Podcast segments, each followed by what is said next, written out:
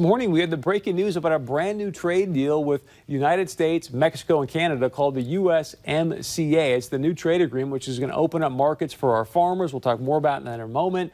But this is a very, very big deal. I've been to ag roundtables for Congressman Cramer, Senator Heidi Heitkamp.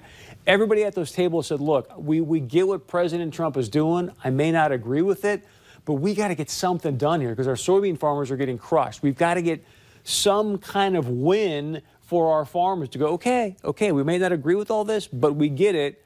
Well, we got one of those wins today. We got one of those wins today for our farmers, which I think is going to appeal even more farmers in Congressman Cramer's direction away from Senator Heidi Heitkamp. Now, I bring this up because I want to remind you, everyone was getting a little bit antsy with President Trump going, hey, let's get something done here. Let's hurry up. I want to share with you what he said to me on June 27th. So that would be a little over three months ago. President Trump said this when he was in Fargo. Sure, to our farmers, they're a little bit nervous about the tariffs. What do you say to the great farmers here? Uh, first of all, they're great patriots. Just hang in there a little while. We're doing the tariffs. They're negotiating with us. If you look at Canada, they've shut you out, and you see what's happening. You look at the European Union, you can't sell your product in there, or it's very hard to. And they tax you and they barrier you. You know, they put these non monetary barriers up, and they're ridiculous. Hang in. We're going to open up the markets like you've never seen before. Don't forget, farmers have been flatlining and even going down over 15 years. We're going to get it so they go up. That's what I want. They go up. They have to hang in with me just for a little while. I've been very successful at doing this stuff.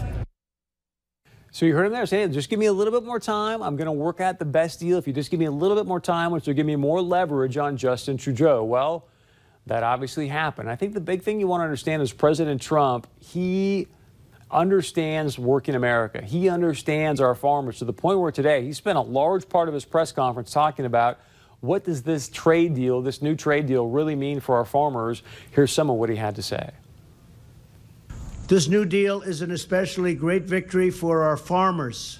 Our farmers have gone through a lot over the last 15 years. They've been taken advantage of by everybody. Prices have gone way down and we're working on some other deals that are going to make them very happy also. But this is a very, very big deal for our farmers. Uh, Mexico and Canada will be opened up a lot more than they are now. And I think there'll be a better spirit between the three countries, which is important for our farmers. The agreement will give our farmers and ranchers far greater access to sell American grown produce in Mexico and in Canada.